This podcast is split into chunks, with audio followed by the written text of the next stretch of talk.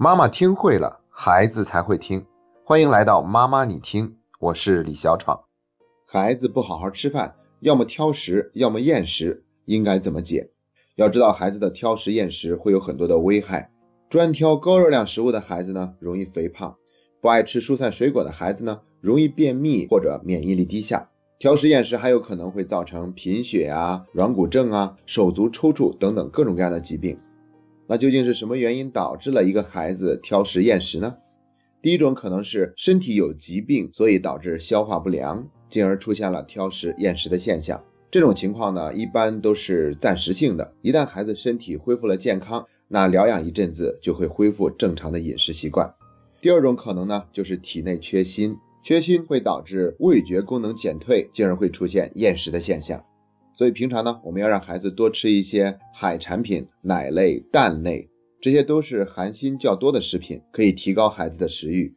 第三种可能呢，就是跟我们大人有关了。如果我们在餐桌上经常批评训斥孩子，又或者经常逼迫孩子吃他不想吃的东西，这些都会让孩子对吃饭产生更加强烈的反感。如果我们经常在餐桌上这样对待孩子，那孩子往餐桌边一坐下，甭说吃东西，马上就会觉得一会儿就要开始批斗大会了，又怎么可能会有胃口呢？分析完了孩子挑食厌食的原因，接下来我们分别从怎么做饭和怎么吃饭这两个角度给大家一些建议。那怎么做饭呢？首先就是得提高我们的厨艺水平啊！我知道很多妈妈的厨艺简直就是黑暗料理，甭说孩子不爱吃了，老公也不爱吃。如果是这样的情况呢？还是比较好解决的，我们只需要去在厨艺上多下一点功夫，这样就会很容易提高孩子的食欲。哪个妈妈不想把饭菜做得更好给孩子吃呢？第二点呢，变换做法。如果孩子不喜欢吃煎鸡蛋，那我们可以给孩子煮鸡蛋，做荷包蛋，或者打一个蛋花汤给孩子吃。同一道食材呢，我们可以用不同的做法做成不同的菜品，有的还可以干脆把这个菜给隐藏起来，比如包到水饺里面。又或者混杂在其他的食材里面，这样孩子就不容易产生厌烦感，甚至他自己都不知道正在吃他自己原本不喜欢的某一个菜。第三条呢，就是同类替代。如果孩子不喜欢吃猪肉，那我们就可以用鸡肉或者牛肉来替代。孩子不喜欢吃白菜，我们就用小油菜或者油麦菜来替代，保证他至少不缺乏这一方面的营养。如果孩子对于这一类食材通通不吃，我们还有第四招。就是让孩子参与到我们做饭的过程。为什么要这么做呢？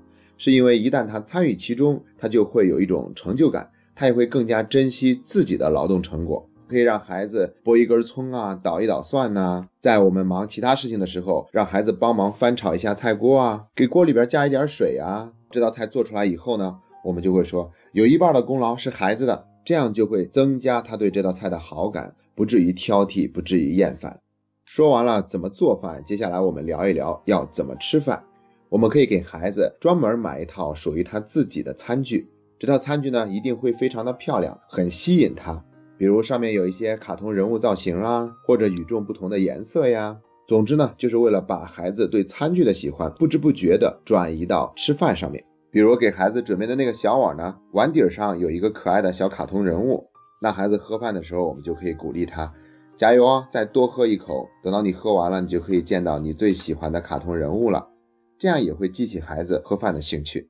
我们还要把吃饭变成一个故事。做了一道西红柿炒鸡蛋，我们就对孩子说：“快看，鸡蛋将军身披红袍过来保护你的健康了，把它们一块儿吃下去吧。鸡蛋将军可离不开他的大红袍。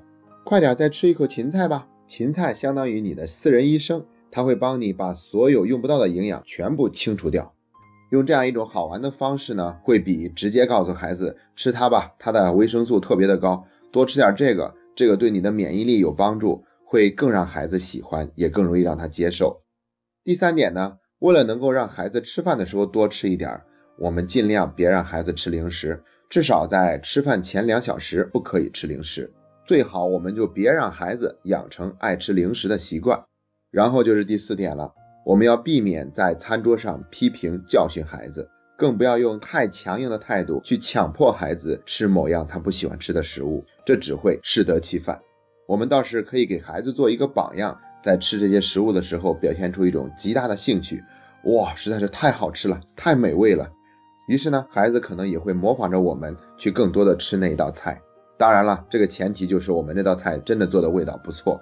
如果这些方法还都不管用的话，我们还有一个终极大招，那就是我们之前提过的易子而教。孩子在自己的爸爸妈妈面前呢，总是会不可避免的撒娇，会任性一些。既然我们没办法亲自改变孩子挑食厌食的习惯，我们干脆把他推出去，让别人替我们把这事儿办了。要么去邻居家，要么去亲戚家，在一个陌生的环境里呢，他很难像在家里那样挑剔，乖乖的就会把各种菜都吃进肚子里。然后呢，再让人家家的大人多强调几句，不挑食是非常好的习惯。能够这样吃饭，会对自己的一生的健康都有帮助。等孩子回到自己家以后，可能这个好习惯就一直保持下去了。感谢你那么爱学习，这是妈妈你听陪你走过的第四十六天。